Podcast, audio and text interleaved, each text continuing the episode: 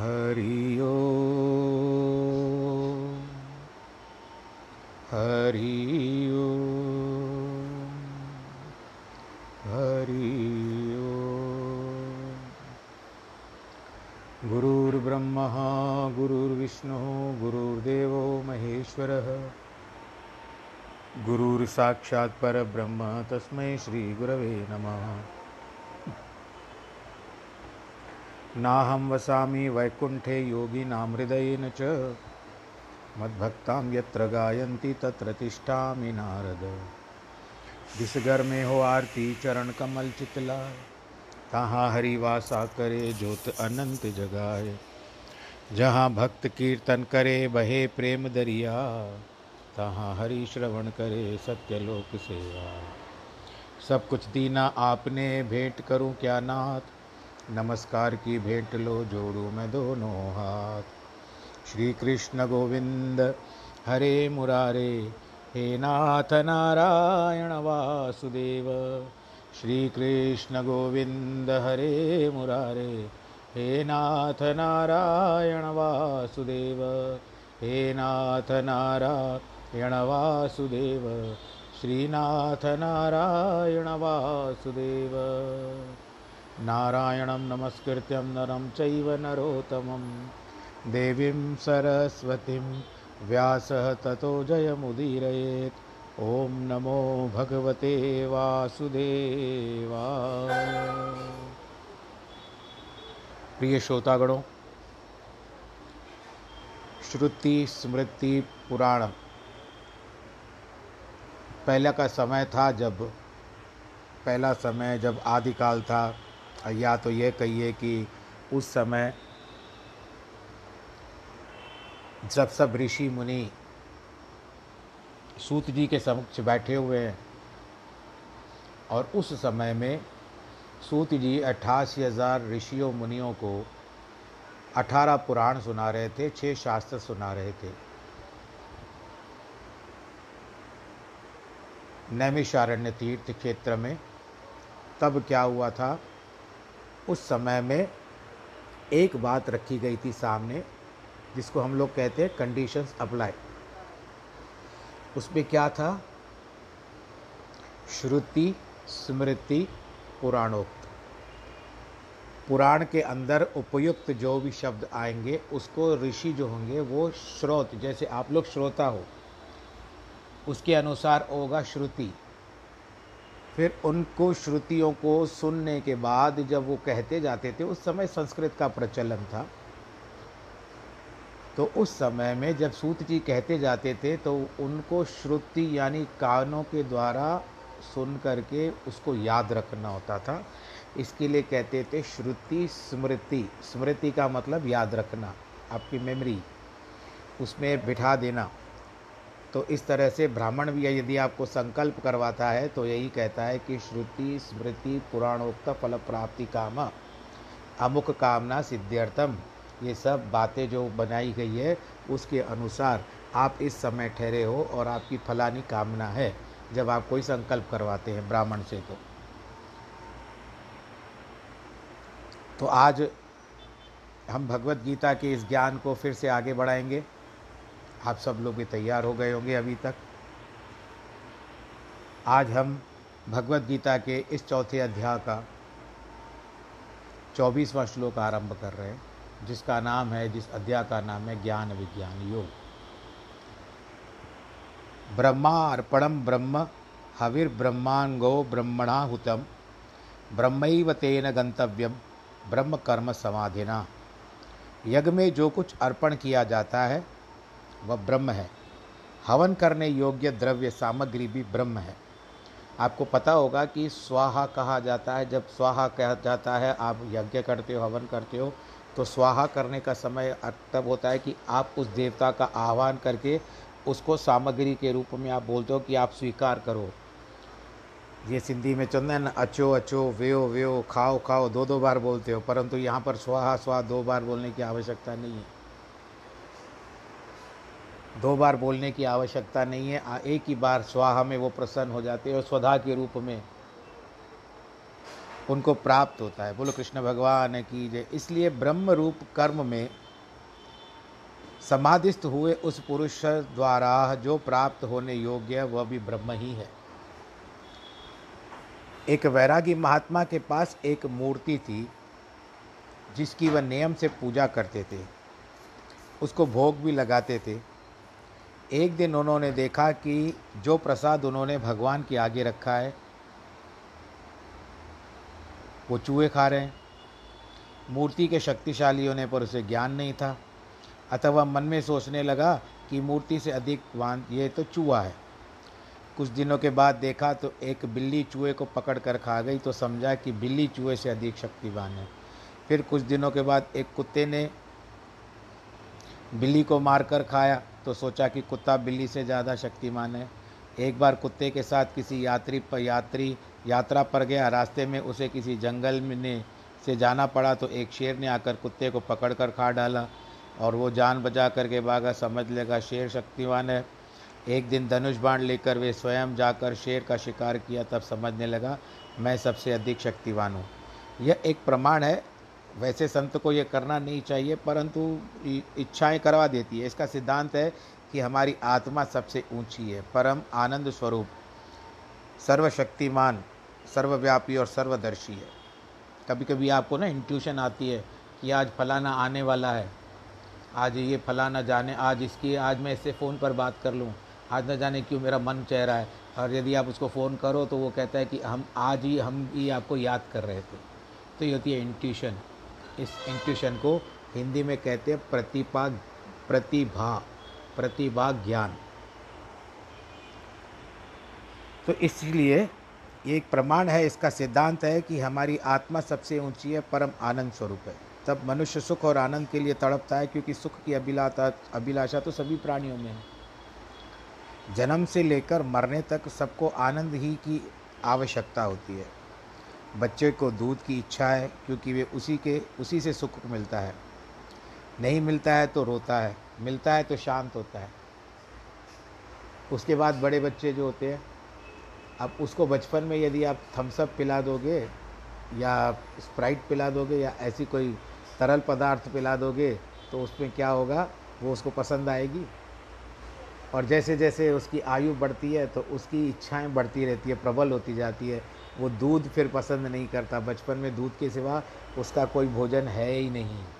और धीरे धीरे करके उसकी इच्छाएँ जब देखता है दुनियादारी और रंग रंगीली दुनिया रंग रंगीली बाबा, एक भजन आता था बहुत पुराना, दुनिया रंग रंगीली बाबा, इस तरह से वो रंग रंगीली दुनिया में रंगता जाता है। और फिर उसके बाद वो दूध पसंद नहीं करता, वो आजकल के तारीख में आधुनिक तरल पेय पदार्थ पीता है।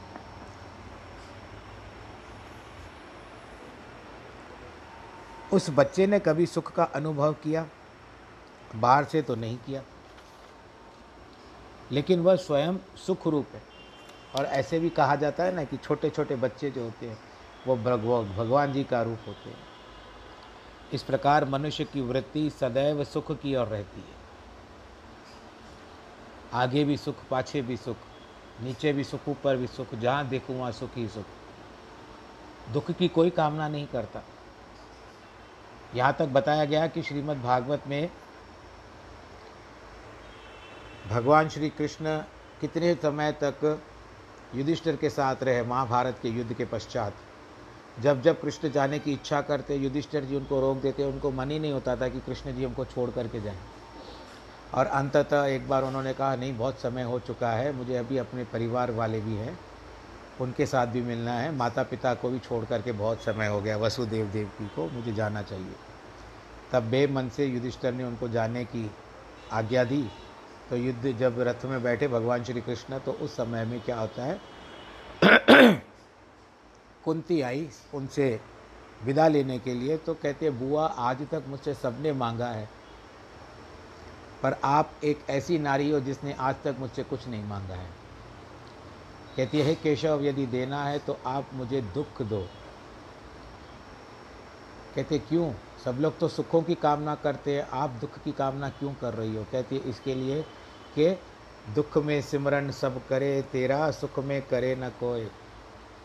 जब दुख आते हैं ना प्रभु, तभी तेरा सिमरण ते, तभी तेरी याद आती है। नहीं तो नहीं आती। सब लोग अपने अपने सुखों में लिप्त रहते हैं। अपने आनंद स्वरूप का भान नहीं होता। यह सुख बाहर से विषय पदार्थों में नहीं है। यदि एक बालक होता है, पास होकर के आता है, उसकी खुशी की सीमा नहीं रहती। लेकिन आप उससे पूछो, कितनी खुशी है? कहता, बहुत खुशी है।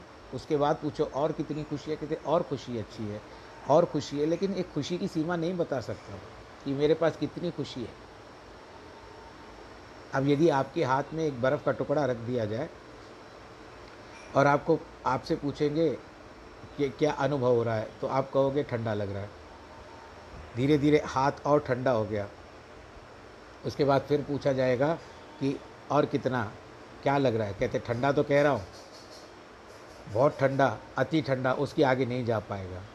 और जब तक बर्फ़ गल जाएगी, यदि ऐसे आदमी इतनी देर बर्फ़ पकड़ करके ठहरेगा तो उसके हाथ की क्या दशा होगी? तो कहने का तात्पर्य है कि इसका अनुभव अंदर से होता है, उसको लगेगा, आपको नहीं लगेगा। जिसको भगवान न करे, किसी को चोट लगती है। तो जिसको आप लोग फीलिंग कहते हो, वो अंदर से है। हम वास्तविक सुख को छोड़कर काल्पनिक सुख के पीछे पड़े रहते हैं। लेकिन जब सौभाग्य से मन उसी ओर जाता है, तदुपरांत अंत में सुख की प्राप्ति होने के पश्चाताप होता है। मैंने सारा जीवन क्षण, भंग और सुख के पीछे व्यर्थ गंवा दिया। तूने रात बिताई सोए के, दिवस गवाया, खाए के हीरा जन्म अमोल था, कौड़ी बदले जाए। अगर वृत्ति आत्मा से दूर नहीं हुई, उसे स्वर्गलोक, ब्रह्मलोक, शिवलोक अथवा विष्णुलोक में भी पूर्ण सुख की प्राप्ति नहीं होगी। नहीं तो बार बार जन्म मृत्यु का चक्कर काटना पड़ेगा। जब आत्मा की शरण लेगा, तब उसे आनंद की प्राप्ति होती है। बोलो, कृष्ण भगवान की जय। कोई बच्चा रास्ता भूल जाता है तो माता पिता को पुकारता है।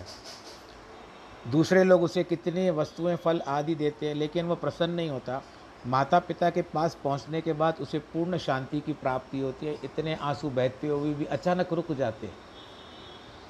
ठीक इसी प्रकार हम भी अपने सच्चे माता पिता जिसका नाम केवल ईश्वर है, उससे बिछड़े हुए अतः इस लोक अथवा परलोक में कितने भी सुख प्राप्त हो, लेकिन सच्ची शांति नहीं मिलती।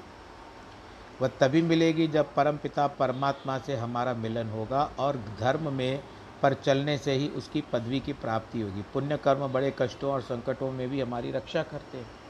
पुण्य कर्म कभी कभी आड़े आ जाते हैं, आपके लिए ढाल बन जाते हैं। परंतु पाप कर्म करने से अपना परिवार वाले भी दुख देते हैं। ऐसा लगता है कि मानो हमारे कर्मों का ही फल हमें दे रहे हैं। इसलिए किसी को दोष देना व्यर्थ है। क्योंकि दोष तो हमारे कर्मों का ही है। जब अपने को इन कर्मों से भिन्न मानेंगे तो मांग, मानेंगे तो अनुभव करेंगे और हम अकर्ता आत्मा है। इस कर्मों का संबंध केवल शरीर से तो है। हमारे सभी दुख दूर हो जाएँगे। हमें आत्मपद की प्राप्ति होगी। वहीं आनंद ही आनंद है। भगवान जी बारह यज्ञों का वर्णन करेंगे। अभी से तो केवल यह ब्रह्म यज्ञ का वर्णन चल रहा है। वास्तव में ब्रह्मज्ञानियों की दृष्टि में हर जीव, हर वस्तु ब्रह्म है। जैसे समुद्र में लहरें, बुदबुदे, गाज सभी देखने में आते हैं। गज्जी। लेकिन है तो सभी जल। सुनार के पास कितने प्रकार के गहने होते हैं, लेकिन वास्तव में वो है तो एक सोना। चांदी कितने आकार की रहती है, पर है तो चांदी। कपड़े में कितने धागे रहते हैं, लेकिन है तो कपड़ा, है तो धागा। कुमार के पास मिट्टी का कितना ढेर होता है, घड़े बनते हैं, सुराही बनती है, ढक्कन बनते हैं, न जाने क्या क्या बनते हैं। लेकिन है तो मिट्टी। यही ज्ञान भगवान कृष्ण ने गीता में दिया है। और यही नाम का प्रचार श्री गुरु नानक देव ने भी भारतवर्ष में किया। क्योंकि इस समय सारे देश में अंधकार फैला हुआ था, बड़े छोटे की पहचान नहीं हो पा रही थी, सभी स्वार्थी बन गए थे। चेतन को छोड़कर जड़ पदार्थों की ओर जा रहे थे, कामनाओं के पीछे पड़कर, भगवान को भूलकर अन्य स्थानों पर चले जाते थे तो गुरु जी ने उन सबको कुमार्ग से हटा करके, यानी गलत रास्ते से जाने से ज्ञान का मार्ग बताया। यह कहना है कि आत्मज्ञान का मार्ग बड़ा कठिन है, हम कैसे प्राप्त कर सकेंगे? ये हमारी कायरता होगी। ऐसे विचार भी मन में नहीं लाने चाहिए। जो स्वावलंबी है, जिनका ईश्वर में सहायता से पूर्ण विश्वास है, ईश्वर उनकी सहायता अवश्य करते हैं।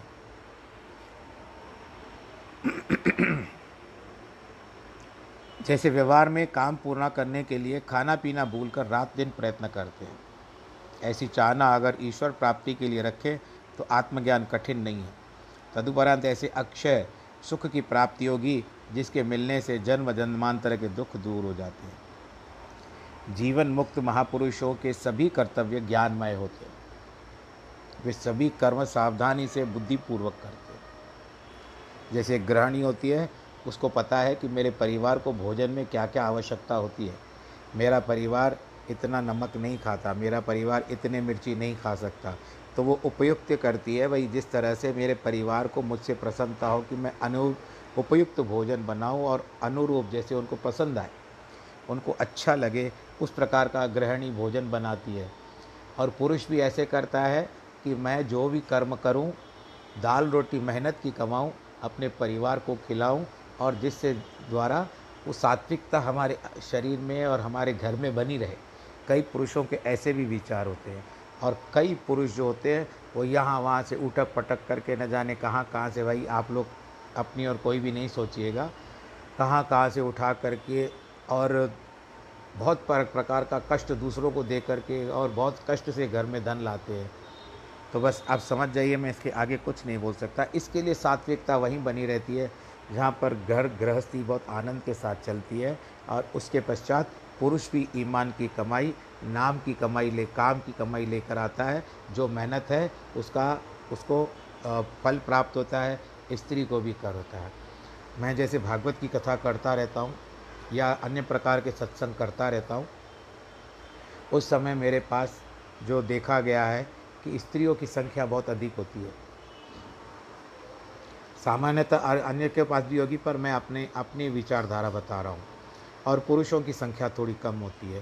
तो एक बार मुझसे किसी ने प्रश्न किया कि महाराज जी आप जो सत्संग करते हो हमने देखा है कि पुरुष वर्ग बहुत कम होते हैं। मेजॉरिटी में कम रहते हैं परंतु माताएँ बहनें लेडीज़ जो लेडीज़ फोक हैं महिला वृंद है वर्ग है वो बहुत ही भा, भारी मात्रा में रहती है। ऐसा क्यों? मैंने कहा, भाई, ये मुझे भी पता नहीं है। आते हैं बड़े प्रेम से, भगवान का सत्संग सुनने आते हैं। पर मैं ये समझता हूँ कि देखो, पुरुष वर्ग है, उसको अपना पुरुषार्थ करना चाहिए। उसके लिए वो लोग परमार्थ अपनी पत्नी के ऊपर छोड़ देते हैं। अब दोनों ही अपने अपने कार्य में हैं। एक पुरुषार्थ में है और एक परमार्थ में है। अब व्यक्ति जो होता है, रात को घर आता है, स्त्री भी उसकी सत्संग सुनने के पश्चात घर जाती है। तो एक पुरुषार्थ लाया, यानी काम की कमाई लेकर आया। और पत्नी जो थी परमार्थ लेके गई, वो नाम की कमाई लेके गई। रात को उनका वार्तालाप होता है। पत कहते हैं, आज बताओ महाराज जी ने क्या क्या कहा? पत्नी बताती है कि देखो, आज महाराज जी ने ये ये बातें बताई। तो पति को तो वहाँ घर बैठे मिल गई कथा। तब वो उस समय बड़ा प्रसन्न होकर के अपनी काम की कमाई के बारे में अपनी पत्नी को ब्यौरा देता है कि देखो, आज मेरी ये कमाई हुई है। तो ये दोनों बड़े प्रेम से वो जो पुरुषार्थ और परमार्थ है, वो दोनों आदान प्रदान करते हैं। तो मेरे जो सिंधी समाज के पुरुष वर्ग हैं, उन सबको मैं यही कहता हूँ कि आप अपने पुरुषार्थ पर ध्यान दीजिए। परमार्थ आपकी धर्म पत्नियाँ करती रहती है। पर आपको भी परमार्थ में जाना है तो आपको किसी को ने रोका नहीं है। आपको अपना कार्य छोड़ करके परमार्थ की ओर आना पड़ेगा। लेकिन मन बार बार वहीं लगा रहेगा कि न जाने कौन सा ग्राहक आया होगा अब वो मेरे बेटे ने या मेरे नौकर ने उसको क्या दिया होगा, क्या नहीं दिया होगा? तो सारा समय आपका वहीं पर रहेगा। इसके लिए मैं कहता हूँ कि जो मेरे सत्संग में अगर स्त्री वर्ग ज़्यादा आता है तो वो भी उनका भी स्वागत है और यदि पुरुष वर्ग भी आते हैं, जितने भी आते हैं, उनका स्वागत है। बोलो, कृष्ण भगवान की जय। देव में वा परे यज्ञम, योगिना पर्युपासते ब्रह्माग्ना व परे यज्ञम यज्ञ न वो पहुयती कुछ योगीजन देवताओं के पूजन रूपी यज्ञ की है, उसकी प्रकार उपासना करते हैं, जिसको देव यज्ञ कहा जाता है। पहले जो आपने सुना, वो ब्रह्म यज्ञ था। ये जो सुन रहे हो, इसको ब्रह्म, देव यज्ञ कहते हैं। जो स्वर्ग अथवा लोकों के सुख के लिए। दूसरे ज्ञानीजन पर ब्रह्म परमात्मा रूप अग्नि के यज्ञ के द्वारा ही यज्ञ को हवन करते हैं अथवा पर ब्रह्म परमात्मा में स्वयं ज्ञान द्वारा ही भाव में स्थित होते हैं। योगी शब्द का अर्थ है योग कमाने वाले, ब्रह्म ध्यान करने वाले, अथवा कर्मों में लीन होने वाले। इस श्लोक में दो यज्ञों का वर्णन है। एक देव यज्ञ द्वारा, दूसरा ज्ञान यज्ञ या अजपा जाप अजपा जाप के बारे में कुछ दिन पहले मैं वर्णन कर चुका हूँ। जिन मनुष्यों को पूर्व जन्म के संस्कारों के कारण कर्म करने की इच्छा होती है, वे देव यज्ञ, दान, पुण्य आदि कर्मों में लगे हुए हैं।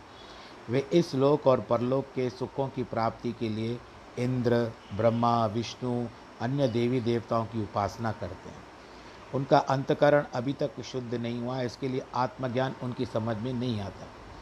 देवी देवताओं की उपासना करके भी आत्मज्ञान की ओर बढ़ रहे हैं। पूर्व जन्म के शुरू के कर्मों के कारण जो बचपन से ही संतों और संग और नाम जपने में लगा हुआ आता है, वह भाग्यवान है।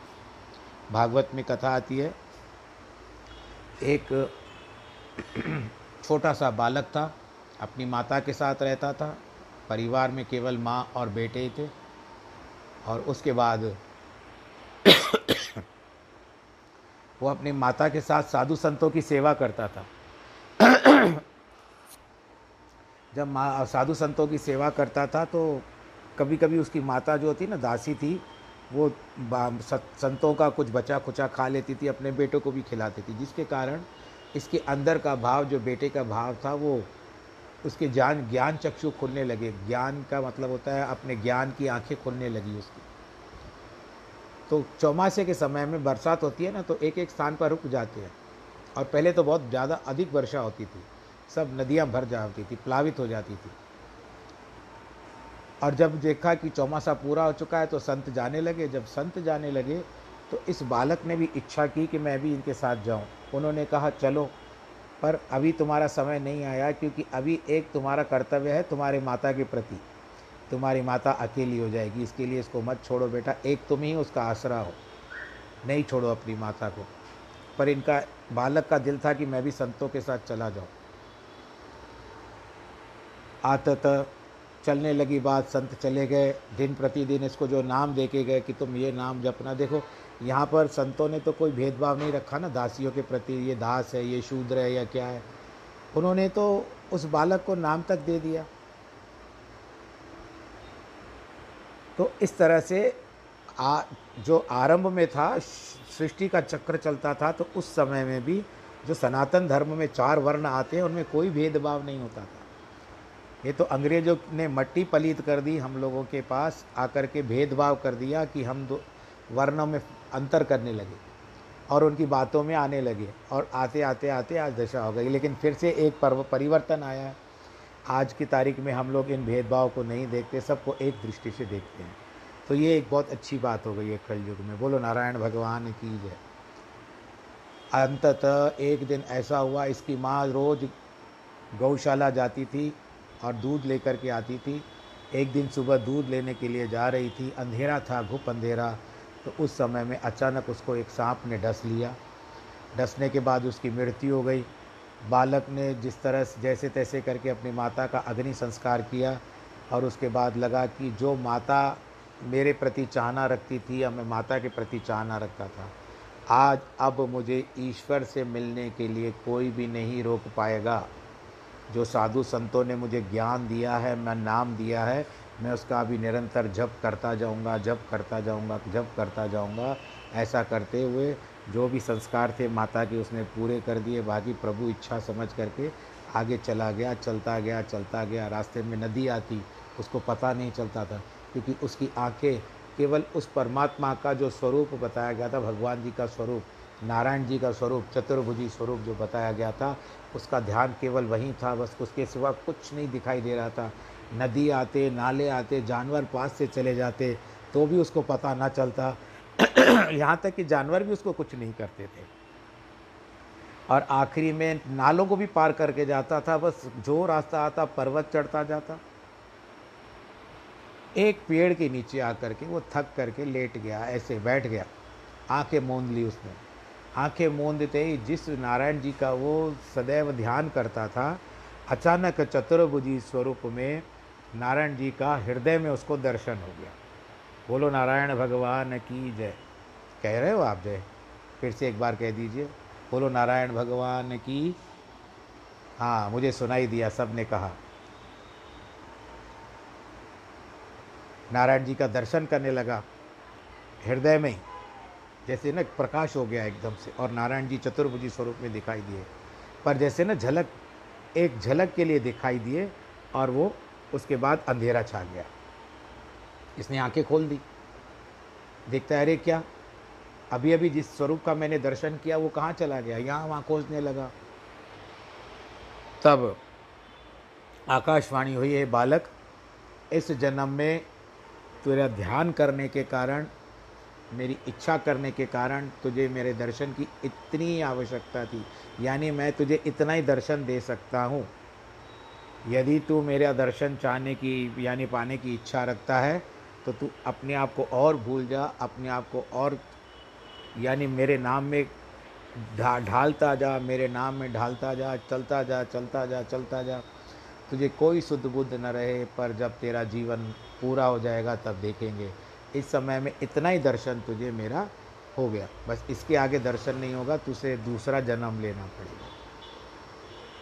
और अब वो प्रतीक्षा करने लगा वो बालक बड़ा हो गया बूढ़ा हो गया लेकिन भगवान जी का नाम उसने कभी नहीं छोड़ा और आखिरी में उसकी मृत्यु हो गई उस शरीर को उसने छोड़ दिया। दासी का पुत्र जो कहता था नाम नहीं आ, नहीं लिखा हुआ है शास्त्रों में तो मैं भी नाम नहीं कहूँगा। और अंत में जब शरीर छूट गया तो उसने जो जन्म पाया, ब्रह्मा जी के मानस पुत्र के रूप में उत्पन्न हुआ और आज हम उसको नारायण नारायण, नारद जी कहते हैं। बोलो, नारायण भगवान की जय। तो ये पूर्व जन्म में नारद जी जो थे, दासी के पुत्र थे। परंतु भगवान जी का नाम स्मरण करने से वो नारद जी की, आज तो नारद जी को कहीं भी कोई भी नहीं रोक सकता है। इसके लिए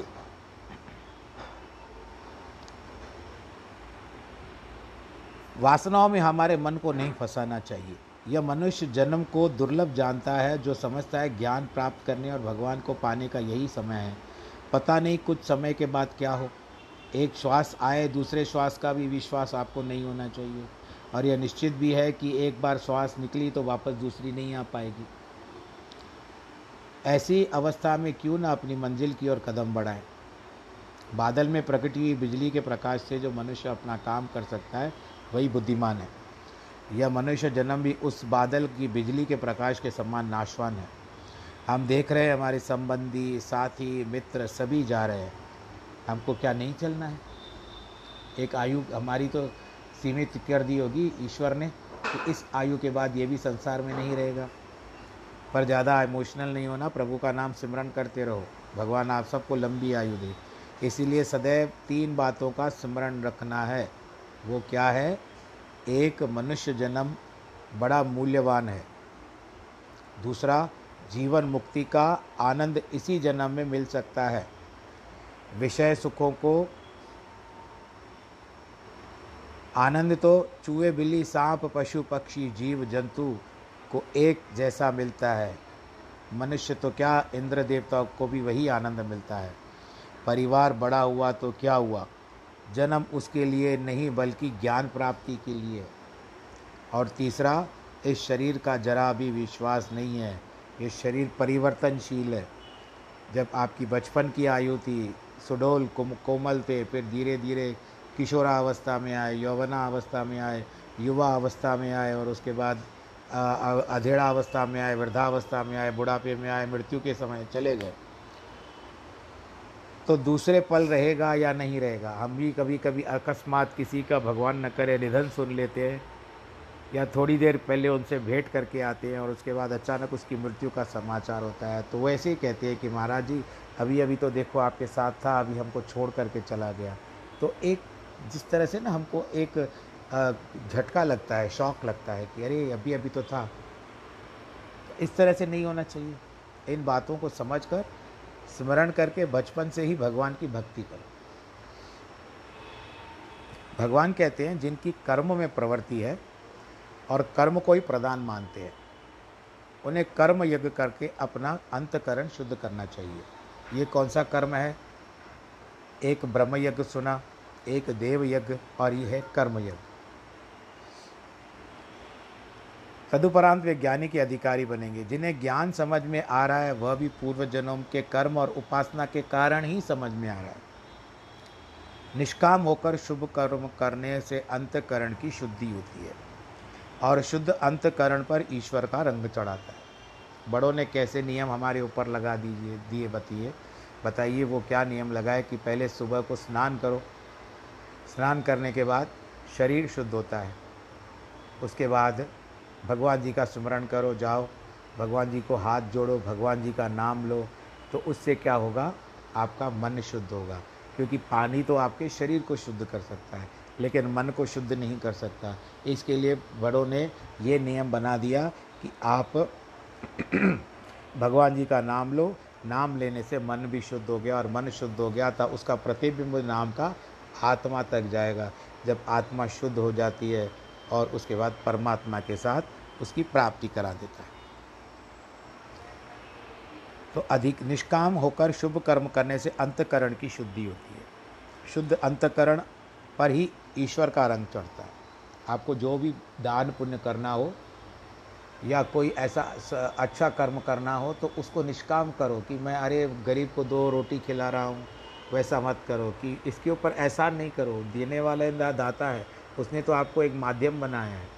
दो रोटी उस गरीब तक पहुँचाने की, वो आप तो केवल एक माध्यम हो, परंतु उस समय आप उसके ऊपर अभिमान करते हो कि मैंने इसको खिलाया, मैंने इसको दिया, आप कोई नहीं हो देने वाले। वो तो भगवान जी ने आपको माध्यम बनाया, क्योंकि कहते हैं कि दाने दाने पर लिखा है, खाने वाले का नाम। तो इस तरह से यदि हम इस बात को मानते हैं तो आप कौन हो भाई? उसकी वस्तु तो उसको ही देनी है उसको ही पहुँच गई है आप कौन होते हो? आप तो केवल एक मध्यस्थ हो आप तो केवल मीडिएटर हो जो परमात्मा के हुक्म को बजा ला रहे हो। बोलो कृष्ण भगवान की जय। तो निष्काम कर्म करो कि ते, तेरा तुझको अर्पण ये भगवान जी के द्वारा दिया हुआ है मैं तुमको दे रहा हूँ। भाई इस पर तेरा हक है तू खा ले। तो ये मनुष्य जन्म में ही हो सकता है। सब देवता भी विषयों में लगे रहते हैं। वे ज्ञान के अधिकारी नहीं हैं। वे स्वर्ग के सुख तो भोग रहे हैं, लेकिन उनकी भी लालसा रहती है कि हम पृथ्वी लोक में जाएँ और जाकर के मनुष्य जैसा कर्म, क्योंकि भारत भूमि जो है यह कर्म भूमि है। खटवांग राजा थे इक्ष्वाकु वंश में। भगवान राम जी के वंश में खटवांग राजा थे, जिन्होंने अपने अंगों को जीत लिया था। पाँच कर्मेंद्रियाँ, पाँच ज्ञानेन्द्रियाँ पाँच तत्व, बुद्धि, मन, ये सब मिलकर, मिला करके उन्होंने अपने अंगों को जीत लिया था। इसके लिए उनका नाम हो गया था खटवांग हम लोग ना सिंधी में गाइंदा आहिनि हौजे को खट्टी ईंदो खैरसा हो जमा लो। इस तरह से गाते, खट्टी। तो जीत लिया। खटवांग राजा इसके लिए उनका नाम हो गया। तो अब यहाँ पर मेरे गुरुजी ने नाम बताया था। तब बात क्या आगे बढ़ी? खटवांग राजा एक बार देवताओं की सहायता के लिए गए। जब देवासुर संग्राम हो रहा था तो देवताओं के साथ इन्होंने सहायता की देवताओं की तो उसमें देवता विजयी हो गए। तो इंद्र देवता बहुत प्रसन्न हुए खटवांग राजा के ऊपर। खटवांग राजा को कहते हैं, राजन, आपकी कोई इच्छा हो तो बताओ। कहते, इच्छा तब बताऊँगा जब मुझे पता चलेगा कि मेरी आयु बाकी कितनी है। तब इंद्र ने विचार करके और गणित करके देखा तो कहते हैं कि आपकी आयु अब से चार घड़ी है। चार घड़ी का अर्थ होता है औसतन डेढ़ घंटा। कहते हैं तो बस, आप मुझ पर इतनी कृपा करिए कि एक जल्दी चलने वाला विमान मुझे दे दीजिए। उस विमान में बैठ कर के मैं मेरे देश में पहुँचना चाहता हूँ, मेरी कर्म भूमि पर पहुँचना चाहता हूँ। ऐसा कहते हुए विमान आया। तुरंत चलने का विमान भी दे दिया गया उनको। आज थोड़ी गले में खराश हो रही है, मुझे भी इरिटेट कर रही है। और विमान द्रुत गड़ी गति से, बहुत तेज़ गति से, द्रुत कहते हैं बहुत तेज़, अति स्पीड जिस तरह से आज की, आपकी बुलेट ट्रेन आती है ना, उसके भी ज़्यादा ही समझ लो, उस समय की गति। उस गति से दो घड़ी में पहुँच गया। एक घड़ी का प्रमाण 24 मिनट होता है। 24 का डबल कर दीजिए, दुगना कर दीजिए तो 48 48 मिनट में वो पहुँच गए खटवांग राजा अवधपुरी। अयोध्या में आ गए। और बाकी एक घड़ी में उन्होंने जल्दी व्यवस्था कर दी, सबको बुलाया, अपने पुत्र को राजगद्दी पे बिठा दिया, राज्याभिषेक कर दिया। तो एक घड़ी हो गई, चौबीस मिनट में उन्होंने ये सारा काम कर दिया। तीन घड़ी हो चुकी थी। तब उन्होंने अपने परिवार वालों को कह दिया कि बस इस समय इसके बाद मेरी आयु नहीं है, मैं जा रहा हूँ प्रभु का स्मरण करने, अपने योग साधना के द्वारा अपने प्राणों का त्याग करूँगा। ऐसा कह करके वो समुद्र सरयू नदी जहाँ पर है अवधपुरी, अयोध्या में सरयू नदी, आपने भी सुना होगा, उस सरयू नदी के पास आए और उन्होंने योग साधना के द्वारा अपने प्राणों को समेटा और अपने शिखा स्थान से उन्होंने प्राणों का त्याग कर दिया। तो ये होता है कि इस तरह से उन्होंने अपने प्राणों को त्याग दिया। Where there is will there is way जहाँ पर चाह है, वहाँ पर राह भी है। तो इसके लिए वो देवता भी चाहते हैं कि हम मृत्यु लोक में जा कर के मनुष्यों के संग रहें, अपने भी कर्म भोगें। हम भी कितनी आयु लेकर के बैठे हैं यहाँ पर। भोगों का कोई अंत नहीं होता। हम भी क्यों ना मनुष्य योनि में जाएँ, परंतु उनको भी संभव नहीं है। मुक्ति संभव है तो केवल मनुष्य को ही संभव इसीलिए उसे अजपा जाप गंवा रहे हैं। कुछ लोग ज्ञान यज्ञ कहते हैं, जिसे अजपा जाप कहते हैं, जिसका वर्णन भगवान ने इस श्लोक में, पिछले भाग में किया है। भगवान कहते हैं, इस यज्ञ को ब्रह्म अग्नि में आपको हवन करना है, अथवा अपनी आत्मा को एकीकरण करके श्वासों से अजपा जाप रूपी हवन करना इसी हवन का यही अर्थ है, हमारी आत्मा और ब्रह्म एक है। हमारी अपनी आत्मा और परमात्मा में कोई भेद नहीं है। अतः यज्ञ अति उत्तम माना जाता है। ये अजपा जाप परावाणी से होता है। ये मैं अर्थ बता चुका हूँ उस दिन। न कि साधारण वाणी से। श्वासों से जो अजपा जाप किया जाता है, वह परा अथवा सूक्ष्म वाणी के द्वारा, जिसका प्रारंभ नाभि से होता है, अजपा जाप सतगुरु के आशीर्वाद से ही प्राप्त होता है। जो मंत्र वेदों के विरुद्ध हैं, उसे हम अजपा जाप नहीं कर सकते, क्योंकि दूसरे मंत्रों से प्राण और अपान की कला सिद्ध नहीं होती, न उससे सिद्धि मिलती है, हानि भी हो सकती है। गुरु की पदवी बहुत कठिन है। पूर्ण गुरु वह है जिसने वेद पढ़े हो, वेदों के मंत्रों के अनुकूल चलने वाले हो, अपने शिष्यों को जो मंत्र दे, वह वेदों के अनुकूल हो, नहीं तो प्रकाश के बदले जिज्ञासु अंधकार में फंस जाएगा। जैसे अंधा अंधे को कुएँ में गिरा देता है, वे केवल अजपा जाप का दिखावा दिखाकर कष्टों को सहन धर्म और जाति पाति के चक्कर में अशुद्ध मंत्रों का जाप कर अपना सब कुछ गंवा देते हैं। वेदों के अनुसार दिए हुए मंत्र के अभ्यास से वृत्ति शक्तिशाली होती है। वह पुरुष संसार की प्रत्येक बात सहन कर सकता है। जैसे गुरु के द्वारा सिखाए हुए अपने मार्ग पर चल सकता है। इसीलिए मंत्रों के अलावा दूसरे मंत्रों का प्रचार करना पाप का पाखंड अख पा, पा, पा, पाप और पाखंड है। केवल जो गुरु के द्वारा मंत्र आपको दिया गया है, जो आपको प्राप्त हुआ है, उसी को करो और अजपा जाप उसी से सिद्ध होता है। नहीं तो अजपा जाप करने में बड़ा दोष लगता है। ऐसे गुरु स्वयं तो जो अगर गुरु ऐसे गलत मंत्र सिखाएगा, उस गुरु की भी कोई गति नहीं होती है।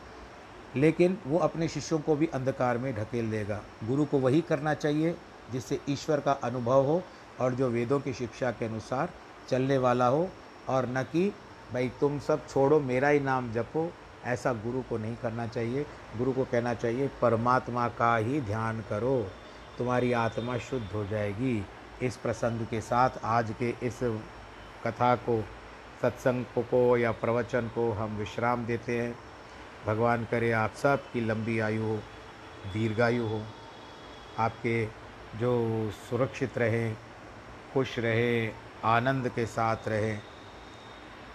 और दूसरा बहुत सारी बातें आती है कि आशीर्वाद तो देने के लिए बहुत सारे शब्द हैं, परंतु समय पर जब आवश्यकता होती है तो उन शब्दों का थोड़ा सा में तालमेल नहीं बैठता वो शब्द ढूँढने पड़ते हैं। तो अब जितने भी आशीर्वाद हैं, भगवान जी करे, आपकी मनोकामनाएँ पूर्ण हो जाएँ और आप सदैव सुरक्षित रहें।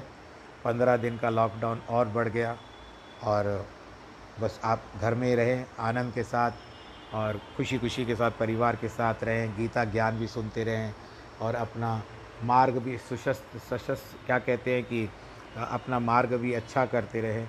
और आज जिन जिन की जन्मदिन है और वैवाहिक वर्षगांठ है या आज के दिन कोई खुशखबरी आई हो तो बच्चों का जन्म हुआ हो या क्या हुआ हो, उनको भी बहुत बहुत बधाई। भगवान करे, सबको मंगलमय रखे और सुखमय रखे। सर्वे भवन्तु सुखिनः सर्वे सन्तु निरामया, सर्वे भद्राणि, पश्यन्तु माँ कश्चित् दुख भाग भवेत्। ओम नमो भगवते वासुदेव